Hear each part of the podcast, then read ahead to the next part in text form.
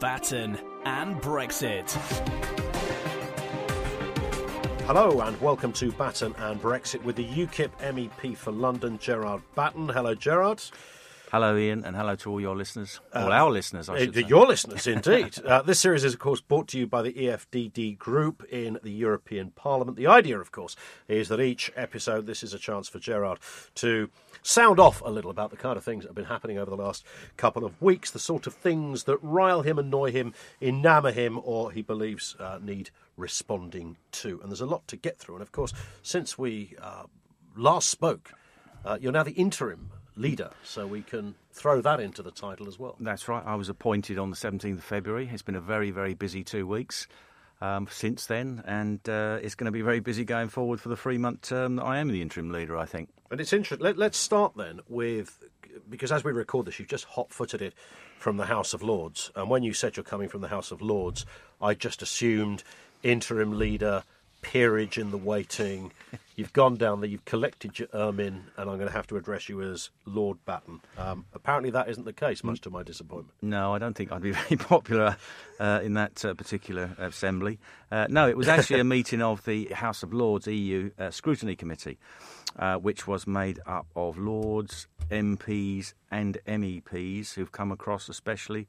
Uh, to talk about the whole issues. Now, there were actually three issues which we discussed in the course of the afternoon, and um, they are one, the withdrawal agreement, what that might look like, the transition period, what that might look like, and more speculative than those was the UK EU relationship once we've left the EU. So that, that went on from two o'clock till five o'clock, and it was quite a spirited debate on occasions. So, what are you doing at these th- th- these kind of meetings? You're down there at the House of Lords, very grand uh, location and backdrop. Who, who is? I mean, you mentioned some of the, the kind of people that are there. Are they, is this cross party? Is this Oh yeah, you had cro- groups of people? You had uh, you had twenty or thirty people there who were representing the parties, uh, and you had people like me and my my colleagues and Bill Cash from the Tories who are leavers, uh, and then you had the Remainers from the Labour Party and the Liberal Democrats and the Greens, people like that.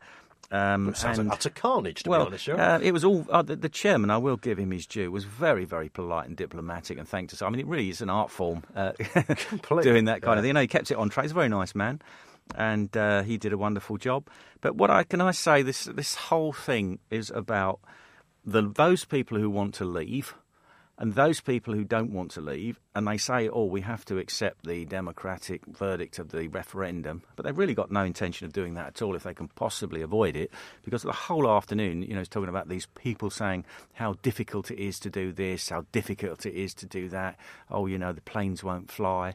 We can't have, oh, we're going to have to st- stop and check everything at borders for customs, kind of overlooking the fact that thousands of containers go in and out of EU ports every day from China, Russia, America.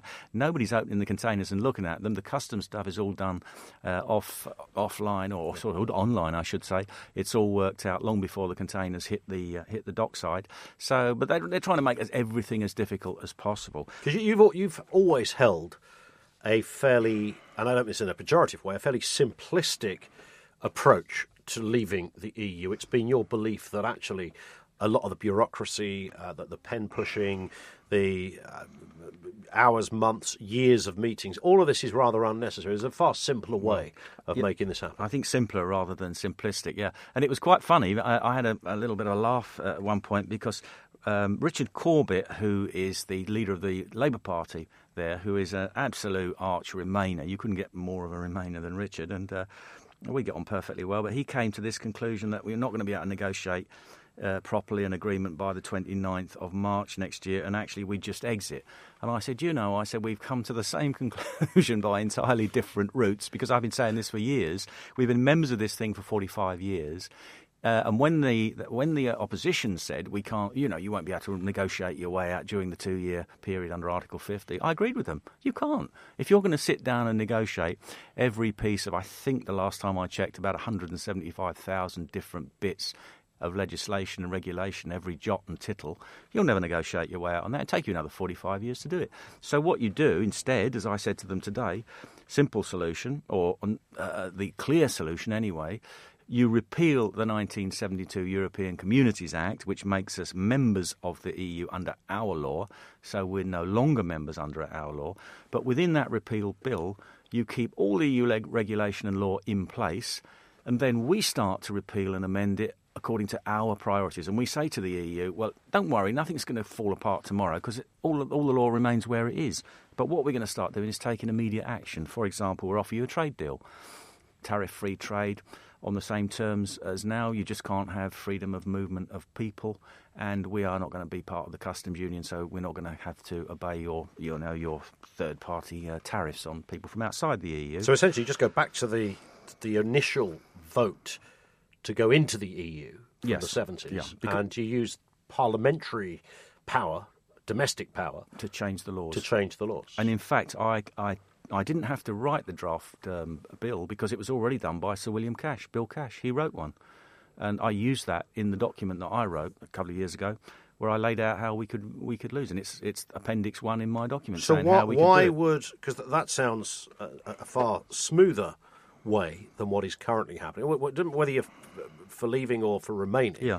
I would have thought any. I mean, you just alluded to the Labour guy. Everybody wanted to happen, something to happen, and quickly. Well, I don't think they want it to happen. His one was a kind of, oh, well, it's all going to, we won't be able to negotiate a way out, and we'll just exit on the 29th of, uh, of March next year anyway. And of course, nothing will be decided. And in a way, he's right, because, and as I said to him, we don't need a transition period. What we need is periods of adjustment in different areas. Certain things like the trade uh, negotiations, something like the rights of EU citizens here and our citizens in the in the EU, that could be decided fairly quickly. And something like the uniform height of brake lights on farm vehicles, we can put that on the back burner for 5, 10, 15 years. We may never change it. So we don't have to change every piece of EU legislation, but we tackle the big things first and work our way through them. Otherwise, it's never going to happen. And this is what I think they want for it to never happen. Uh, they're trying to, as I've said, predicted this when I wrote about it, and you don't need to be a prophet to see it coming. They're going to try and delay it. They're going to try and impede it in the hope of overturning the whole thing at some point in the future. And I'm absolutely certain that's their strategy. And of course, in this House of Lords committee was a majority of people who don't really want to leave anyway, because that's our political class. And you're seeing this right acro- across Europe. Just something occurred to me on this, and you know, I've seen commentators say Brexit has caused divisions in society. No, it hasn't. What it's actually done is highlighted the division that's already there. You've got the political class, you've got and this isn't, you know, this is uh, by and large, it's not absolutely hard and fast, but you've got a political class that don't want to leave. You've got a media class that by and large doesn't want to leave. You've got a kind of intelligentsia in the education system, whatever, that don't want to leave. Not all of them, but predominantly. And you've got everybody else underneath who actually pays for all of this and it impacts on their daily life. First, mostly people at the bottom end of the economic scale who actually have to pick up the bills for all this of this ideological, idealistic uh, project that the EU is. They're the ones that pay for it, and it's shown up the existing division between those groups of people. And of course, you're not just seeing it here; you're seeing it in other manifestations across Europe, in Hungary, in Italy, where we've got elections today, in Germany, other Eastern European countries. And one of the things that's brought it home to them, because they're actually getting money out of the EU, whereas we actually pay money, a lot of those countries, Eastern Europe, uh, you know, they're net um, beneficiaries from the budget, but they're seeing that they're having mass immigration forced on them that they don't want. And indeed, Mrs. Merkel has said you can't have the money if you don't take the immigrants, and they're rebelling. Um, and that brought me on to how I summed up this thing at the um, House of Lords because they asked us what was our future relationship with the EU going to be like, and they were very keen on going on junkets and having uh, committees for this, that, and the other to talk about our future relationship. Very, very, very keen on all that. Even if we're not in, they want to be doing those kind of things at the taxpayer's expense. But I said you are presupposing that the EU is going to survive anyway. When Britain leaves, it's going to be the agenda of people like Mr. Verhofstadt that's going to take over. Full economic, political uh, integration. That's the road they're going to go down. And we'll be out of the way because we're one of the biggest impediments to that. But that isn't going to go down well with a lot of these states who actually don't want that that route. Uh, and of course, you've got um, a disaster waiting to happen, which is the Eurozone. We've already seen the impact that it's had on countries like Greece, where you've got something like 50 odd percent youth unemployment. In Italy, where you've got uh, very high unemployment, in Spain and Portugal, caused by the Euros, or not entirely caused, to be fair, but it's been a big contributory factor. And I think that the EU may well not survive in its current form anyway. So I wouldn't worry too much about our future relationship with it. I think we should start worrying about our national interest and having good friendly relations with all of the countries of the world, not this artificial creation which is the EU. So why doesn't David Davis, he's the Secretary of State for exiting the European Union, I think that's the full yeah. title. Uh, why doesn't he take that document that you, you carved out, uh, echoes of what Bill Cash had said, if Yeah. he wants to make it Tory rather than UKIP, uh, why doesn't he just take that and say, look, here's the answer. This is the way to make it uh, quicker. Because I suppose even if he's He's not a Remainer, is he? No, he's not. He's a leaver. But the trouble is, he's up against uh, a prime minister and a government and a House of Commons that don't really want to leave, or you know, they want this kind of soft Brexit, which is nonsense. It just means not really leaving at all, leaving in name but not in reality. So he's up against it with them. So he's got my sympathy in that respect. If you really wanted to leave, then. uh, You know, you would take the, a road similar to the one I've laid out, and I know that because I've spoken to other MPs who actually acknowledge that, yeah, if you're going to do it, you do it my way. But they can't actually openly say that because it's not their party's policy. I mean, it's. I understand people who really believe in the European project who want to be part of the United States of Europe. That's a fair enough position to take. Uh, and my position, of course, is completely the opposite. But the trouble is, you've got a lot of people in between who are actually frightened to say where they stand on the leave issue because they have to contend with their own parties, uh, their, the government, uh, and uh, they can't actually come out in the open and say, if you are going to leave, this is the way to do it. You can't pussyfoot around and mess about. You can't negotiate your way out of this thing. You have got. I make this analogy uh, of the Gordian knot. You know, Alexander the Great in about 332 BC or wherever it was turned up in some Asia Minor city, Gordium, and uh, they had this uh, this uh, chariot tied by a very intricate knot. Uh, and said, The man that cuts that knot will be the king of Asia. And Alexander's standing there. He's got his army on one side, he's got all the, in- the city's inhabitants on the other, and they're all looking at him. What are you going to do? How are you going to tie that, untie that knot? And he looked at it and he knew you're never going to untie that, and he'd be there for a month of Sundays. So he took his sword and he cut through it with one blow. And he said, What does it matter how I loose it? And, I, that's, that's- my analogy for how we get out of the that's EU. your approach to it. Do you, do you think? I mean, your gut feeling of this. You, you've. I mean, this has been a your, your political um, career based on the the very place we're now at. What, what do you think is likely to happen, Gerard Batten? What do you think? Where is this going? Looking at the mood music, what is happening with the negotiations? We'll come on to Theresa May's speech Yeah. in just a second. What, what, what's your instinct? Um, it's going to be a struggle to get out. It isn't the, the the fight isn't decided. It's not finished, and it won't be until the day we actually leave. And then we've got to make sure that we actually leave properly, and we don't end up in the kind of place that the Remainers would like to be as a fallback position. And Mrs May kind of started to move in the right direction with her speech, but not entirely. Um, because we had we got two again conflicting things. We got the withdrawal agreement from the European Union, or its uh, its draft uh, agreement for withdrawal, and then we had Mrs May's speech, which wasn't entirely um, unencumbered exit. Let me put it that way. And I mean the kind of things that the EU have in mind, uh, which I don't think is going to go down very well with the voters, um, is that you know their law will still apply during the transition period. Uh, the four freedoms will apply, which means open borders. We can't sign international agreements without their permission, and all this is going to go on till you know about 2020. And then there was even talk today that because we can't negotiate all this by the end, they can extend the transition period. Um, so I think you, we either going to take decisive action, or we could end up in a situation where we have this kind of leave in name but not in reality situation, or they'll try to get to the next general election in this country where they'll try to overturn the result altogether. And you could have, uh, you know, a party, Labour Party perhaps, because they've already said now Corbyn's gone back on. Um, on a lifetime of opposition to the EU, saying we must stay in the customs union, and you can never trust the Tories anyway. So we could end up in a position where we got both parties saying, "Well, we can't really leave. You know, it's a mistake, so we're going to overturn the referendum," which they can do.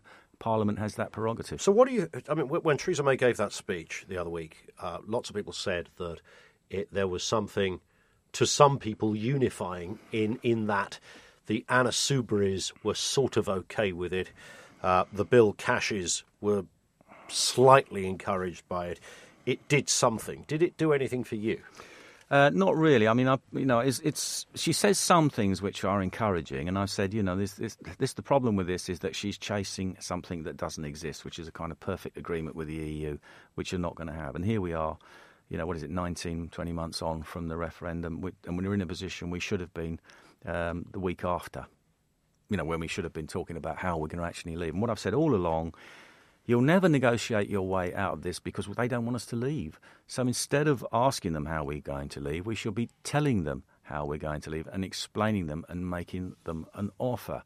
Because why would they accept? You know, they'd have no incentive whatsoever to help us leave the European Union. They don't want us to do it. So unless the government takes control of this, then uh, then we're going to keep going round in these circles. It's a bit like a kind of a, a European Union cross between Monopoly and, uh, and Snakes and Ladders you know, with a bit of Cluedo. Yeah, and, and, you know, oh, go, move forward two steps. Oh, you're back to yeah. where you started. And as I said to them, this whole thing's got to be voted on by the European Parliament. This withdrawal agreement, whatever it looks like, in 29th of March 2019. And I said it's quite possible I'll vote against it because if there's lots of things in it I don't want, yeah. I'll vote against it because uh, I, I think it goes too far. Uh, the Remainers in the Parliament will vote against it because it doesn't go far enough. And then we're back to where we started sure. on the 24th of June 2016, the day after the referendum, which puts the government entirely in the position that I say they should be in, where they start taking control of it only, it, only three years later. Isn't this the sort of crazy, the, the antics, if you like, of Westminster uh, and what goes on? You know, when David Davis, to go back to him, when he's trying to, in his heart, we understand he wants to leg it out of the EU project. And he hears his boss stand up at the podium and give a nice, shiny speech that's a little softer than perhaps he would like. Does he not just go home and bash his head against his own bedroom wall, thinking, what on earth am I doing here? I know this can be done, and it's not going to be done mm. if we carry out the kind of the will of the, the, the current government I'm serving under. Uh, quite possibly. I mean, I don't know because I'm, I'm not on friendly terms with David Davis, so I wouldn't know how he's reacting. Or have you seen imagine. his bedroom wall? You know, so. I hope no, no. That's uh, that that's a scandal too far. uh, no, no, I don't. I don't know, but he's he's in that position that he. If we had a patriotic prime minister the day after the referendum, somebody who'd actually campaigned to leave rather than campaign to remain. If we had a patriotic House of Commons that said, right, we're fed, fed up with this um, project, we don't want to be part of it anymore. All this could be accomplished quite quickly. Of course, it's going to be difficult disentangling yourself from 45 years of laws and regulations. What people realise, and I'm sure a lot of people who listen to this will realise, is most of our laws now come from the European Union, and we don't have the power of veto. Regulations apply automatically. The House of Commons doesn't even get a vote. They alter, they've already ceded the ability to legislate. With directives, they at least have to implement them and can change the details a little bit. So um, it's going to be impossible to negotiate your way out of that unless you take very forceful, uh, dynamic action and tell the EU how it's going to work and not ask them, as I keep on saying. And eventually, we either won't leave or somebody will do it the way I'm explaining now. Let me just remind listeners to the podcast that if you're enjoying Batten and Brexit, uh, then of course subscribe on your podcast app, tick subscribe, write a review, and that way each episode comes down automatically into your phone, tablet, or computer. Final question. This comes from Keith, who's in Salford, so not one of your constituents, but I would imagine, um, just looking at the other things he says here, an arch uh, Brexiteer. He just simply asked, What do you do as an MEP? What is your relationship with constituents when they want to advance a point or get a question across? Does the role of an MEP allow you to do that in the same way that we're told you can do that with Westminster politics? Uh, yes, in the in obviously if they write to me and ask me a question, I do my best to answer it. Um, we should say, by the way, this podcast is really aimed at a lot of your constituents, yeah. so that you can. it's an update, if you like, a newsletter, but a verbal audio version. Well, uh, when they write to me, it depends what they're writing to me about. If I can answer the question straight away, sometimes people ask me about like this process. I've had a few on this, and I've tried to explain it to them. Sometimes they get asking a question which is more technical about EU regulation. So I have the ability to do a written question to the council or the commission and I tend only to do those where they're asking a very specific question. Very often it's businesses who have some problem with EU regulation, or a citizen who has, for example, I've had people living in France who feel that they're unfairly taxed on their properties, which is supposed to be against the EU non discrimination laws. You write to the Commission. First of all, it takes rather a long time to get an answer. Secondly, very often you don't get a clear answer back or they'll say, oh, well, actually, this is down to the nation states to actually implement the directive. We can't implement the directive. You better write to the nation state. So you kind of go round in a circle. Very rarely have I got a clear, straight answer from the Commission or the Council on a question I've asked. so the more specific the question, the better. If they can find a way of not the answering a question you didn't ask, and batting it back to your court, that's, then they will. That's so standard fare, is it? It's yeah. It's I wouldn't say it's a very productive uh, way of um, finding out things for your constituents, I, I but imagine. we do our best. And, and if, if people have questions for their MEPs, there's only well, technically only a, a, year and a half left to Yeah. ask them. Uh, but of course, that Year- could change. one year now. One year now. Yeah, that could change if the process is extended even more, which is the, the, the fear you, well, you see, highlighted this, at the well, beginning. It could be, you see, but this is the problem with the, this transition period, etc. M- UK MPs will no longer be members after the 29th of March because the European elections for 2019 start then. Now, for us to be there after the elections, it means you've got to run elections Yeah. in the UK. Uh, which would mean then you've got to have an act of parliament that says we're not actually the MPs are not leaving and MEPs were not leaving and they're going to continue. And then how long do they continue do they for? for? I mean, it's, this is why Is that another five years into the pot? well, this is it. I mean, I've no interest in going back there. I don't want to be there. I want to see. But Mrs. May has said, clearly said we won't be members of the Commission, we won't be members of the uh, Council, and we won't have MEPs. Well, the other thing that's then been said in reply to that, the EU wants EU law to apply during that transition period and um, decisions of the European Court of Justice to apply. And the reply that's coming back from, well, from both sides, Remainers and Leavers, yeah, but we won't have a say uh, in the lawmaking because our MEPs won't be there. Now, Richard Corbett, who's a leader of the Labour, said today, ah, well, then you shouldn't leave. And what I said is, no, we should leave now. and we shouldn't pay you any more money or pay the EU any more money. Uh, this is like your dream box set, isn't it? All coming in at once if you if you love politics. Uh, that's it for this episode. We should direct people to your website because there's quite a lot of information on there, which is. www.gerardbattenmep.co.uk. And we'll see you next time. Cheers, Gerard. Thanks a lot, Ian.